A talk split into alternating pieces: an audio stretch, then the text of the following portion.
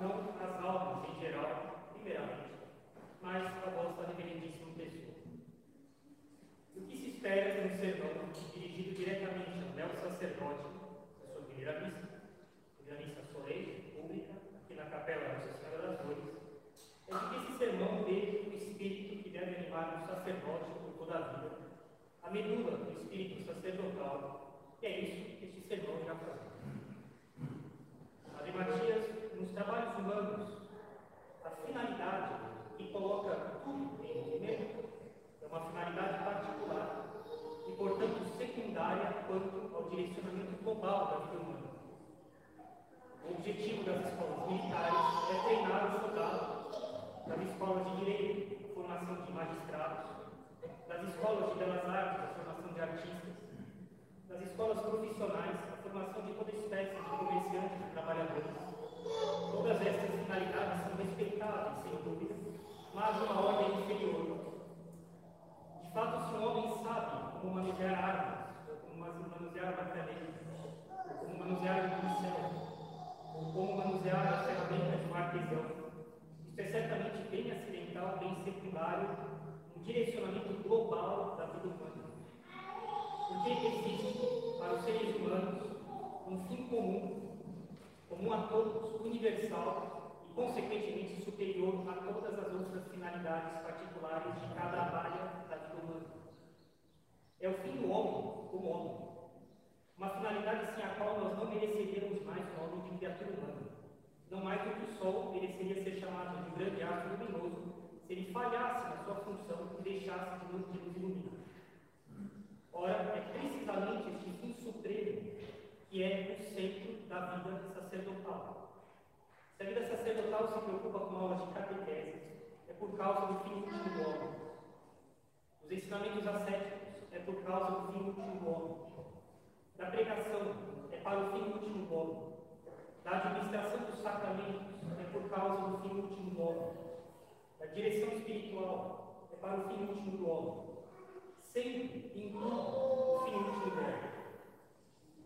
Ave Matias, o Padre, é o homem cujo estado de vida o constitui como responsável por conduzir as pessoas ao fim último delas.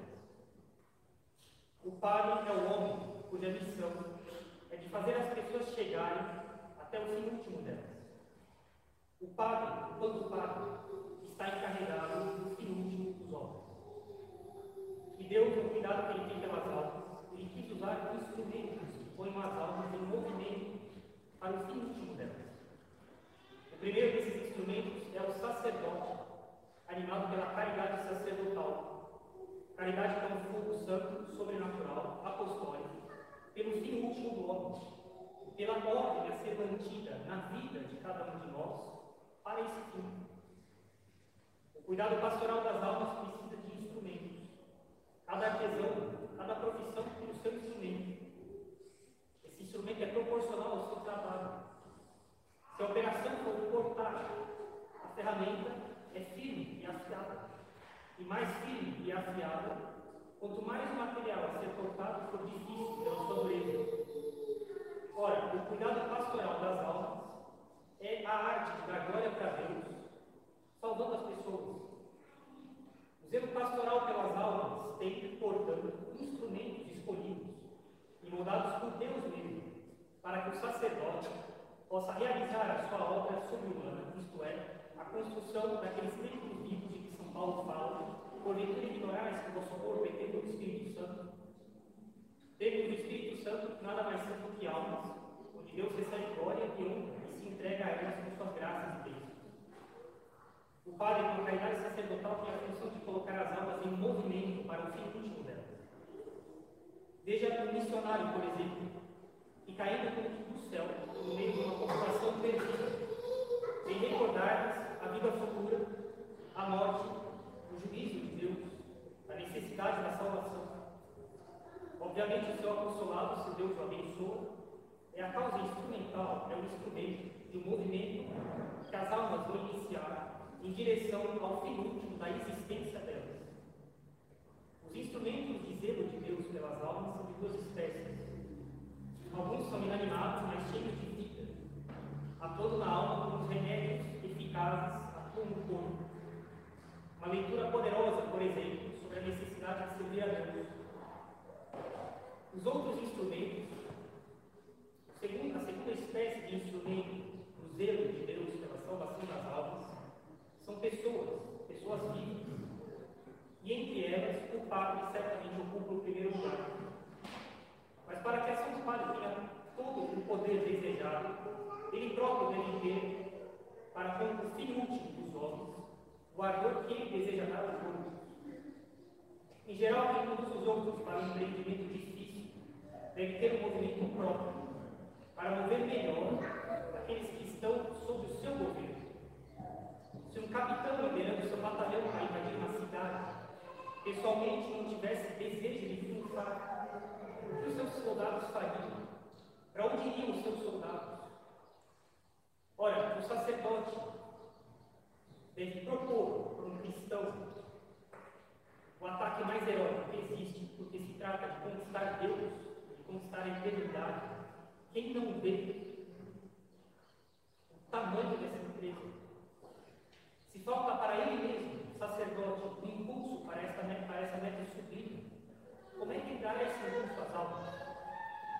Se, ao contrário, seu próprio coração sacerdotal o encoraja tanto quanto ele deseja encorajar os outros, então podemos esperar que mesmo as vontades mais lentas se colocarão ação. Por isso dizemos que o primeiro instrumento da pastoral é o sacerdote animado pela caridade sacerdotal. Repetimos aqui que a caridade do sacerdote, como sacerdote, é um fogo santo, sobrenatural, apostólico, pelo fim último do homem. A caridade sacerdotal faz o padre ter apenas dois desejos nele, mas que são vivos e profundos. Querer que Jesus Cristo seja feliz na paróquia ou na capela dele, e que o seu cemitério seja povoado por eleitos. Isto é a caridade sacerdotal. E, repito mais uma vez, é o fogo do coração do sacerdote. Este fogo se dedica a cuidar não apenas do fim último do homem, mas também da ordem que deve ser mantida, para que as pessoas cheguem até esse fim último da existência delas. Esta ordem, em primeiro lugar, é glorificar a Deus. Que Deus reconheça, receba da parte de nós, seja reconhecido da nossa parte, conforme a glorificação que nós devemos lhe dar. E, em seguida, o bem da criatura racional, isso é, do homem. Primeiro que Deus tire dos nossos atos a glória que a criatura racional deve dar, que é devida.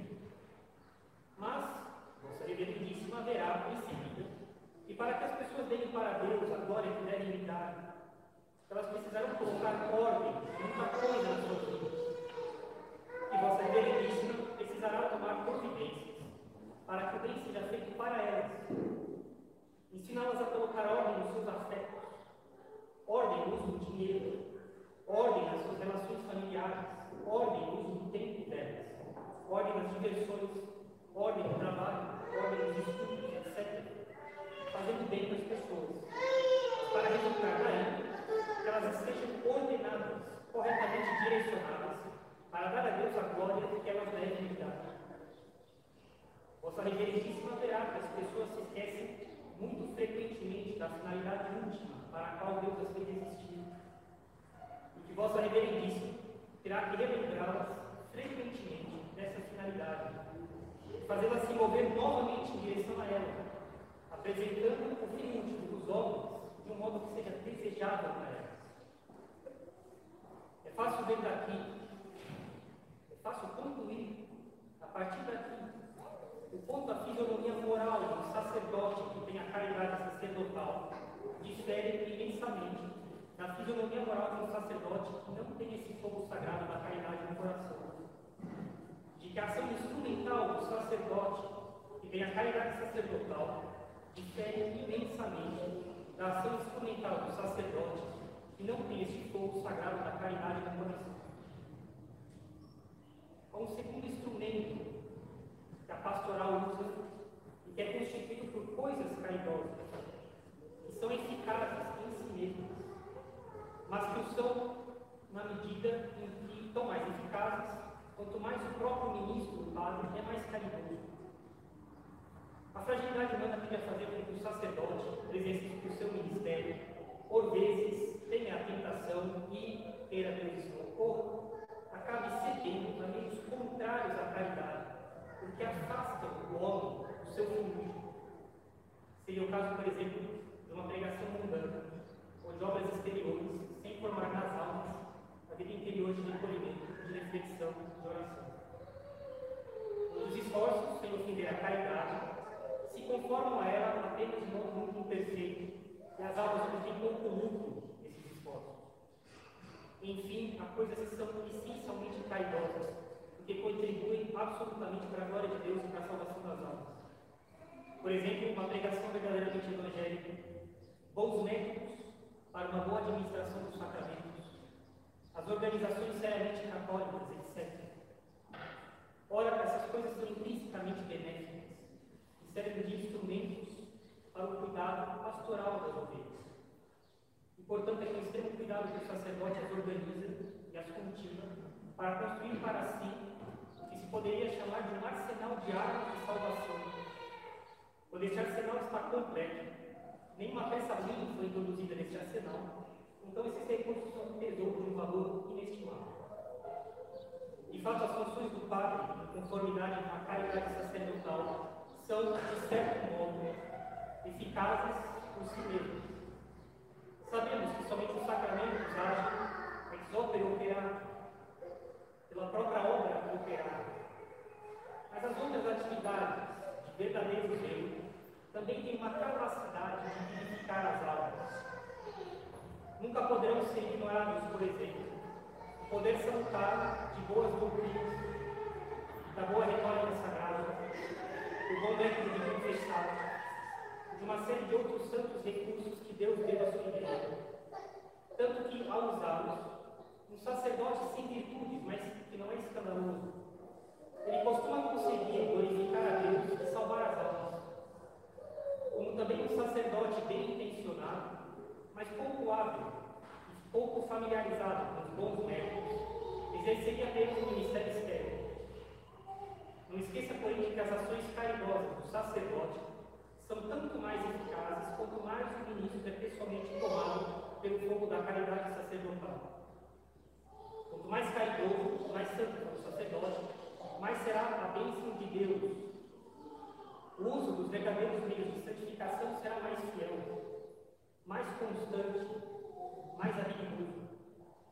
As almas são atingidas muito mais eficazmente por causa do bom exemplo que vem se unir ao bom exercício. De acordo com esses princípios, é que uma pastoral boa é organizada. A pastoral, conforme a caridade sacerdotal, não descuida, longe disso, da virtude do padre mas preocupa-se ainda mais com a virtude das coisas. E isso é mais uma caridade por parte do Pai. De fato, agindo assim, de acordo com Deus, que na sua sabedoria quis que a eficácia do ministério sacerdotal não dependesse demais da santidade dos ministros. O Padre consegue fazer com que as almas recebam de boa vontade dos sacerdotes, virtuosos ou não, os tesouros da salvação o que os próprios, os próprios sacerdotes conseguiram, no exercício das suas funções, a confiança em Deus, os instrumentos que Deus deixou para a sua igreja para a santificação das almas, ao mesmo tempo que o sentimento da sua miséria pessoal de que nós somos servos inúteis.